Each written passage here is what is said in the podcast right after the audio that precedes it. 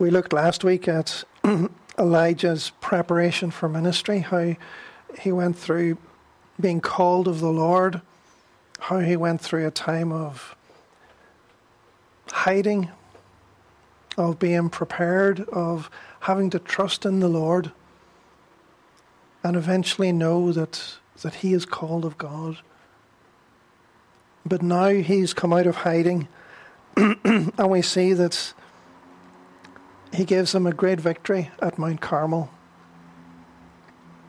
One of the things that we see in this chapter, 1 Kings chapter 18, is that God is in control. Even though there are times of drought, times of desolation, and Elijah, he doesn't let the situation get to him. When he's in hiding for three and a half years, when he was on his own and then with being cared for by the widow, he trusted in God. He didn't let his relationship with God be defined by his circumstances. His circumstances were a bit dire, but he knew that he was safe with God. His relationship was secure. That's where God had called him to be for that period of time. And he waits obediently, humbly, prayerfully until God gives him the command to go and do something. I know about you, but I've observed both in Elijah's situation and in other situations in the Bible, as well as in real life, that we experience. Not that the Bible wasn't real life, but sometimes if the Lord is about to use you powerfully, sometimes you go through a period of preparation. Jesus, before he began his ministry of preaching and teaching and healing, he went through 40 days in the wilderness and he was tempted by the devil. Moses, well, he first tried to, to help the Israelites in his own strength and he killed an Egyptian, but it backfired on him. When he thought Pharaoh would hear, he scarpered off. He left the country. But he ended up learning to tend sheep and 40 years of being a shepherd prepared him for being able to lead the people out of Egypt through the Red Sea and towards the promised land. There are many situations like that in the Bible, and sometimes we find that in real life ourselves. So if you're going through a difficult time, if you're going through a time where, like Elijah was with the widow or at the brook, and things don't seem to be going great, well, maybe God is preparing you. Maybe God is preparing us for something still to come.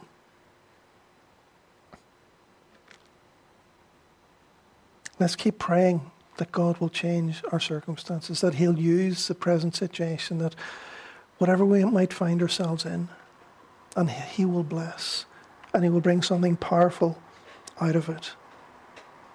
Let's keep looking to Him. That's what Elijah did. And then later on in the third year of the drought, the Lord said to Elijah, Go and present yourself to King Ahab. Tell him that I will soon send rain. when God says go, Elijah went. When God told Moses to go, Moses was saying, Who am I? I can't do this. And God got a wee bit upset with him. God has told us to go with the gospel. We have the Great Commission of the last words in Matthew's gospel. We don't need another command to go and and share the gospel with people, to make disciples. We've already been commissioned. We've already been sent as a church, as God's people. But sometimes the Lord is holding us back Sometimes we're in the situation where Elijah was before he'd been told to go, and we simply have to wait. Whatever situation you're in, be content. If you're if you're in a waiting situation, wait. But when the Lord says go, let's not dilly dally. Let's just get on with it. So Elijah went to Ahab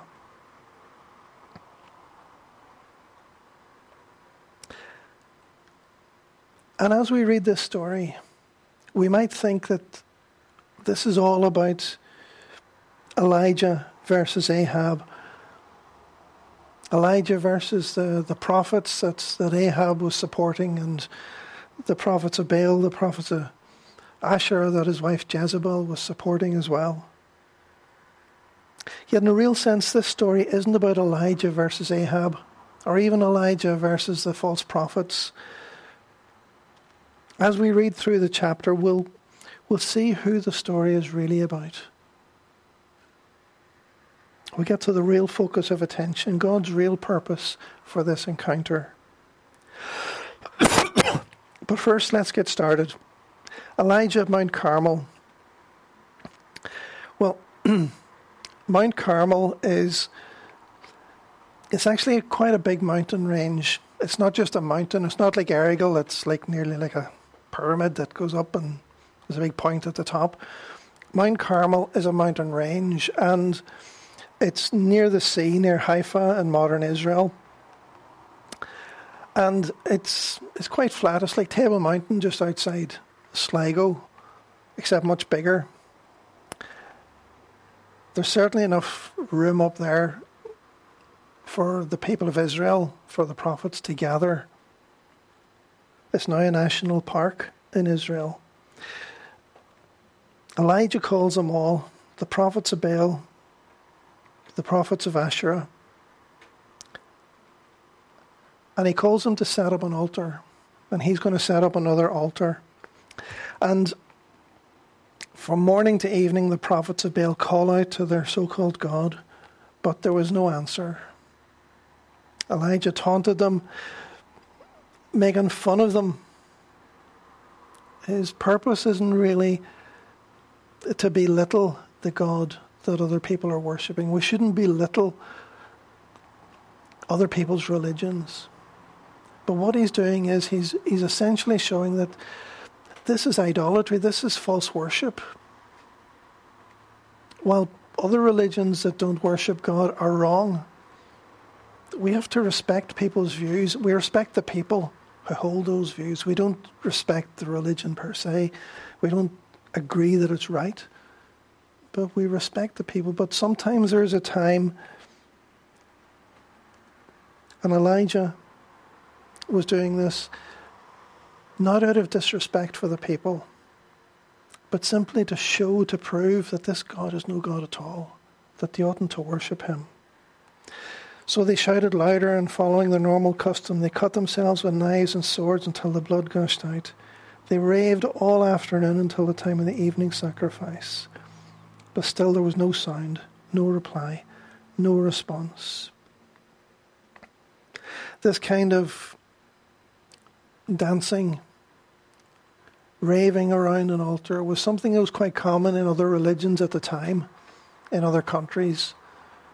So this isn't something that they just did on this occasion. This would be the normal practice for for people in worship of other gods. And yet we have no need for that.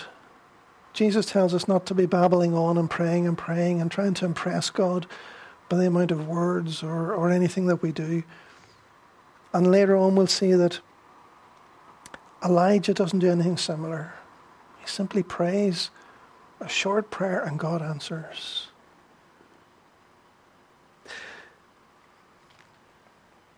The prophets of Baal would naturally have thought that, well, Baal is the god in the clouds, he's the god of rain. In a sense, this will be easy. At least that's what the impression that the Israelites should have thought. This this should be easy for the Baal god. If he's the god of rain, he should be able to bring down, um, or sorry, he should be able to, to bring down fire. He should be able to to make this altar set alight.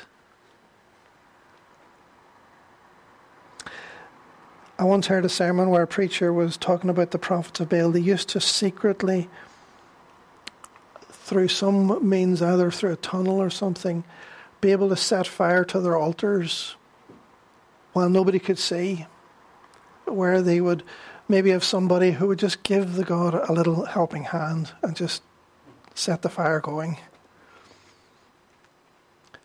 But that may have been down in their normal practices, in their normal places. But there's no tunnels or there's nothing that they can do up on Mount Carmel because Elijah has chosen the location. They're not able to use their usual trickery to, to set their altars on fire.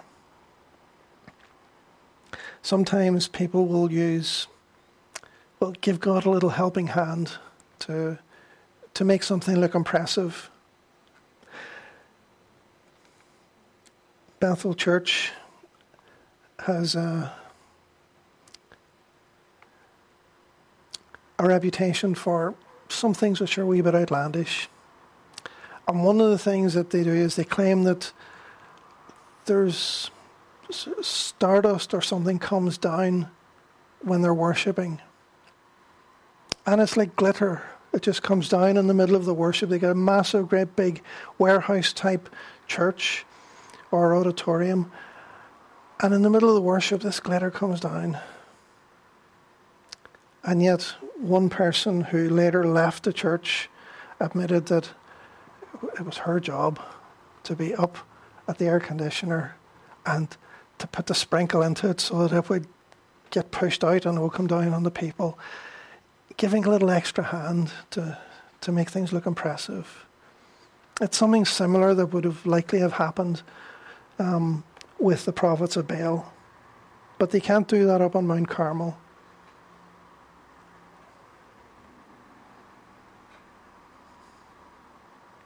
There's nothing happens, no fire, no response. And then Elijah turns to his people.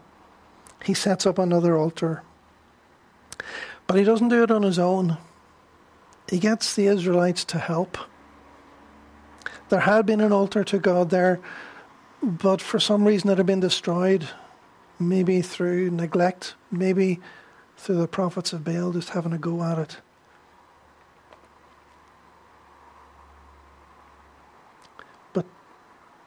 Elijah is in the process of rebuilding. And so he rebuilds this altar. And he doesn't, the kingdom is split between the north and the south, the ten tribes in the north and the two tribes in the south. But Elijah sees the people as God's people, not as they appear to be a divided kingdom. And he builds the altar with 12, tri- 12 stones representing the 12 tribes. He cuts the bull, lays it on top of the firewood on the altar. And he could have just called on God to set fire to it. But in order to prove that there's no trickery, he douses it in water. Mount Carmel, even during times of drought, there was a little spring, a little brook where they could have filled up with water. Even at this time, we're three and a half years of, of no rain. So they covered with water, they drench it. And then he says, Do it again. And as if that wasn't enough, he says, Drench it again. And so the water pours over everything. Everything is soaking. It even fills up the, the trench that is dug around the altar. And now it is time for God to act. The God of Abraham, Isaac, and Jacob.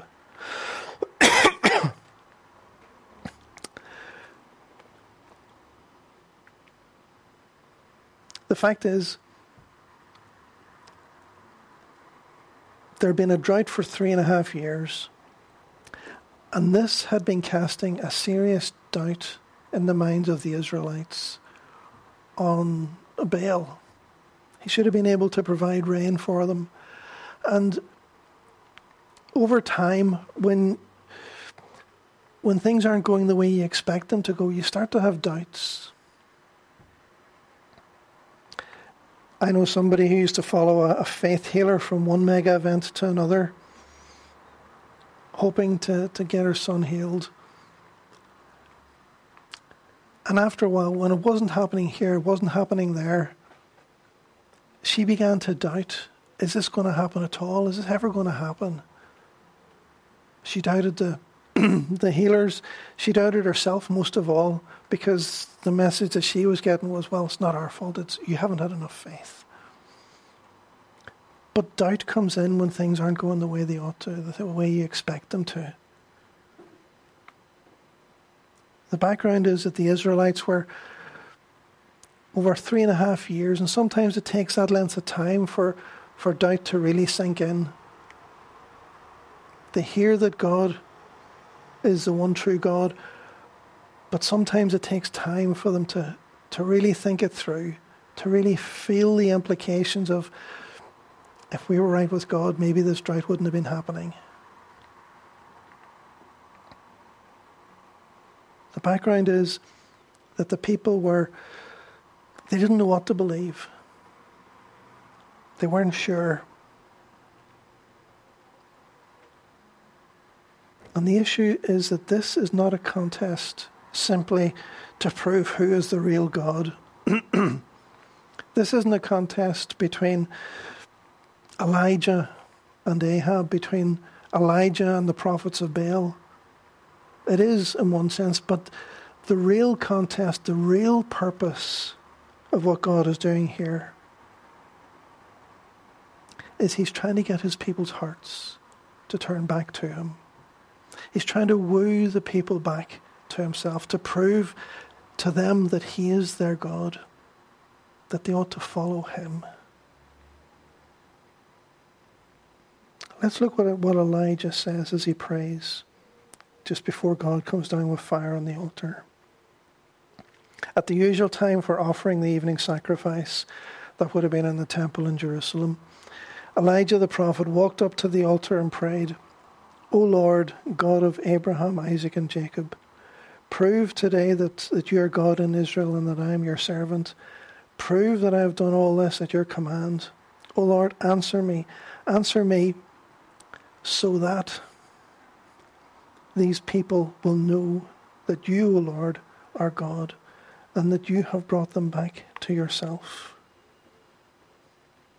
The ESV, a more literal translation, has that last verse, two verses. Answer me, O Lord, answer me, that this people may know that you, O Lord, are God and that you have turned their hearts back. The purpose of this whole encounter is that God wants to turn the people's hearts back to Him. And then immediately the fire of the Lord flashed down from heaven and burned up the young bull, the wood, the stones, and the dust. It even licked up all the water in the trench.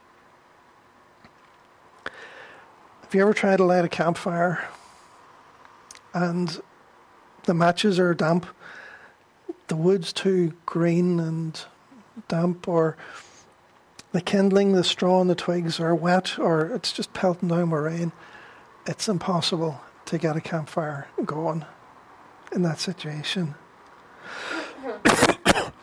we know what it's like looking at the news at the minute where we're seeing firefighters put out fires in lots of parts of the world, especially Europe.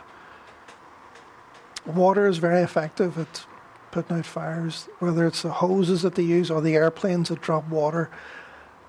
Elijah has doused this altar in water. The people knew that there could be no trickery. There's no secret way that this altar is going to be set on fire. If something happens, it'll be because God has worked.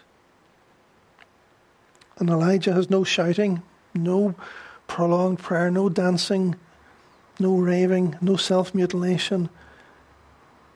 He doesn't do anything himself. He simply calls on God to work in power. A simple prayer. And then, as our wrestling would say, boom, it happens. The fire comes down, not a lightning bolt, which could be says to have been a natural occurrence, but fire comes down. Can you imagine?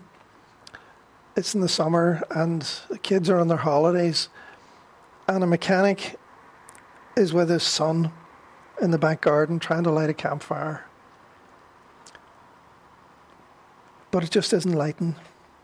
And no matter what the son does, uh, yeah, they've got a lighter, they've got, but it's just not lighting. And so the mechanic says, Hold on, son. And he goes off to the garage and he comes back dragging his oxyacetylene welder. And he turns the knob, he lights a wee flame, and he says, Stand back. And then he turns the, the flame up, and whoosh, he just just engulfs the whole thing in fire.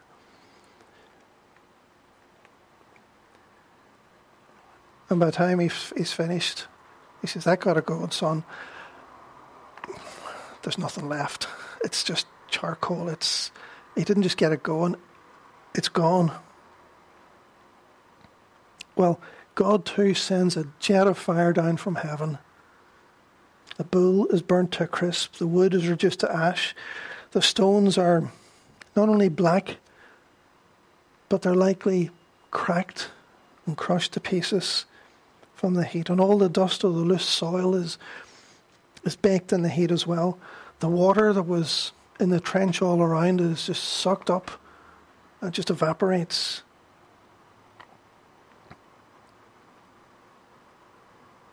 And the question, who is God, is answered unmistakably. Baal is not God, but the God of the Israelites, the God of Elijah, the God of Abraham, Isaac, and Jacob, he is the one true God.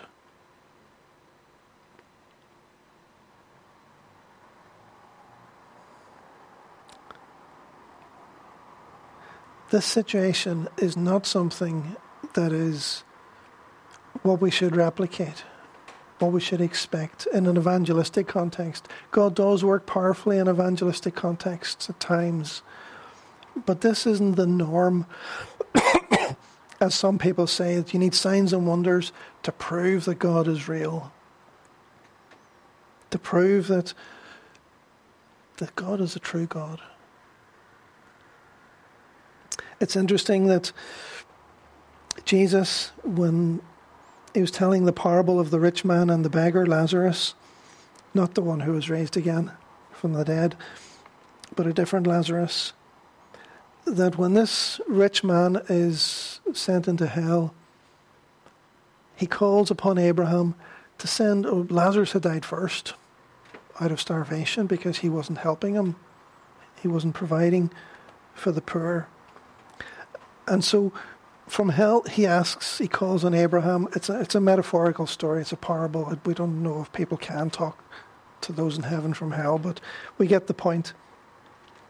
He asks him, Send Lazarus back from the dead to go and warn my brothers so that they don't end up coming here as well. It seems his responsibility as the eldest in the family was to, he had a spiritual responsibility to lead the family, and he hadn't led them well, and they're likely all going to be judged and follow him there, which will increase his punishment in hell. But then the rich man said, Please, Father Abraham, at least send him to my father's home. For I have five brothers, and I want him to warn them so that they don't end up in this place of torment. But Abraham said, Moses and the prophets have warned them. Your brothers can read what they wrote. The rich man replied, No, Father Abraham, but if someone is sent to them from the dead, then they will repent of their sins and turn back to God. But Abraham said, If they won't listen to Moses and the prophets, they won't be persuaded even if someone rises from the dead. Miracles can help God's word, but miracles alone will not change hearts. When Jesus did miracles, instead of being convicted that, that they ought to follow him, this is, ah, he's doing that by the power of the devil. Miracles will not change hearts. It's God's word that will change hearts. That's the point of that parable as well in Luke chapter 16. But this miracle that God has been doing was not there to change hearts from unbelievers to believers, but was to, to woo his people back to himself. He turns the hearts of his people back to him. We said earlier that God sent Elijah to Ahab to have a showdown with his false prophets, but the story wasn't about Elijah, Ahab, or even the false prophets. The story was about God and his love for his people. Remember that Elijah had asked the people back at the start, after they had three and a half years of drought, as if they had enough time then to, to make up their minds. So Ahab summoned all the people of Israel and the prophets to Mount Carmel. Then Elijah stood in front of them and asked, How much longer will you waver, hobbling between two opinions? If the Lord is God, follow him. But if Baal is God, then follow him. But the people were completely silent. This is the real heart of the matter. The hearts of the people. Who are, go- who are the Israelites going to follow? But now, after the fires come down, they can't sit on the fence any longer. They have to choose. Elijah knows that the Lord has turned the people's hearts back to him. And he calls them now to exercise faith in him, to show it, to prove it. And he calls on them after they exclaimed, Yes, the Lord is God. He calls on them to put away their false religion. And he brings judgment, death on those false prophets. That might sound harsh, and it is harsh, but it is deserved. They were leading people astray. They were they were intent on trying to lead people away into an eternal destruction. It was devilish work that they were doing. It was serious work. And all that Elijah does is just bring forward part of their eternal punishment. Hell is a reality. And we've got to avoid that. The only way is to turn to Jesus. So they were going to die one way or another. And Elijah brings it forward for them. So the people get rid of the false prophets. That's like having reform in the land. And they make a commitment to follow the Lord. Then Elijah prays for rain. The significance of this, or rain being restored, is not simply to prove that Elijah is the follower of the true God. The, the rain coming down is a symbol of the restoration that happens once we turn back to God. Elijah prayed, and what looked like eventually looked like just a small nothing almost in the sky. Elijah could see that, yes, that's a sign of something that's going to grow. And sometimes we see little things that appear insignificant, but with the eyes of faith, with the eyes of wisdom, we can sometimes see the Lord's at work. And these things grow. And so the rain comes. Elijah tells Ahab, listen, you better get going in your chariot because there were miles of plain that were going to be swamped with water and he would get stuck. He wouldn't be able to make it back through. God's face had turned away from the people for a while so that they would learn. God brought the fire down on Mount Carmel so that they would know. And now God is bringing the rain back to them so that they will be blessed.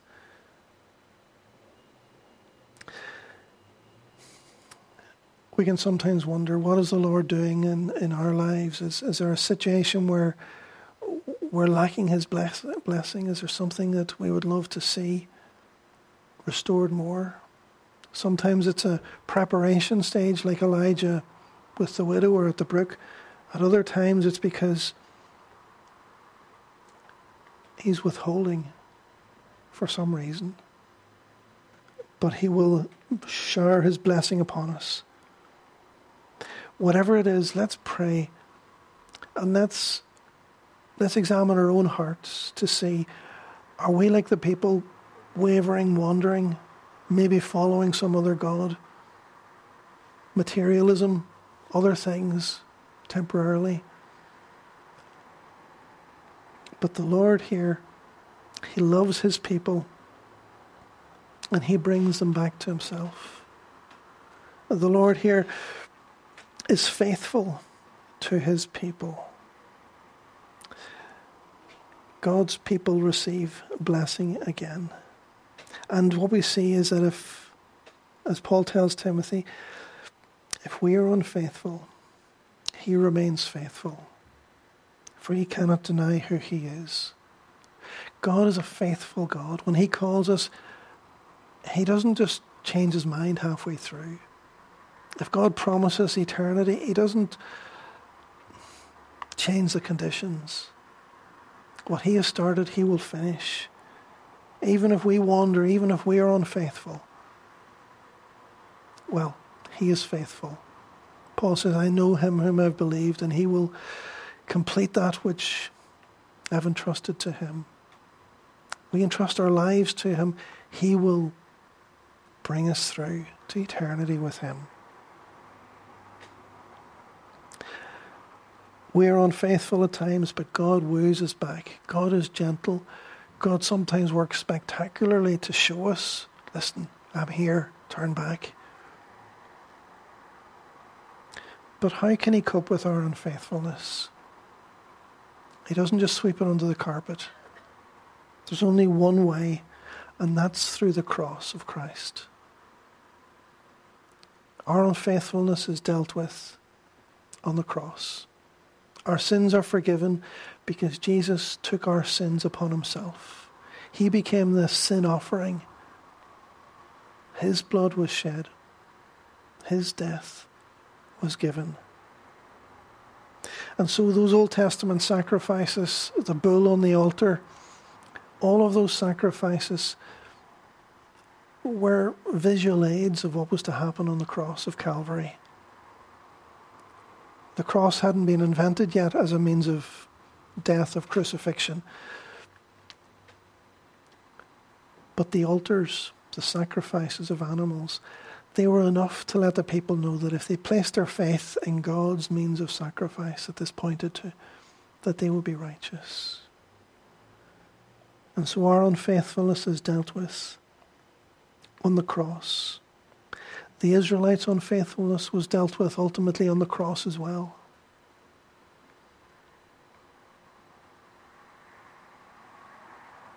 And we have a choice, just like they did, whether it's in a little thing or a, a big thing, to be faithful to God, to turn back to Him, to not waver, to not having one foot in the world, one foot following God. We need to be all in following God, and then we will be blessed.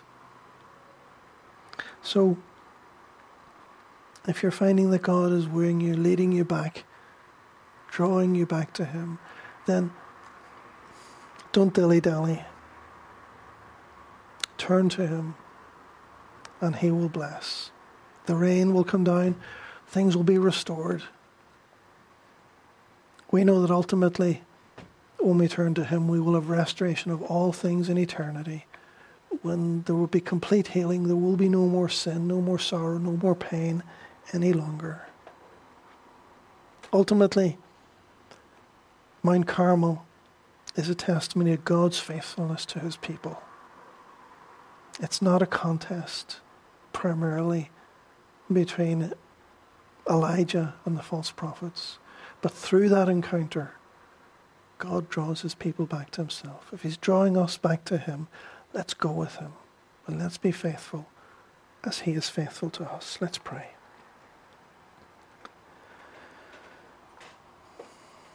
Lord, we thank you that, that you're unchanging, you're not fickle. Lord, we are prone to wander, but Lord, you're faithful to your promises.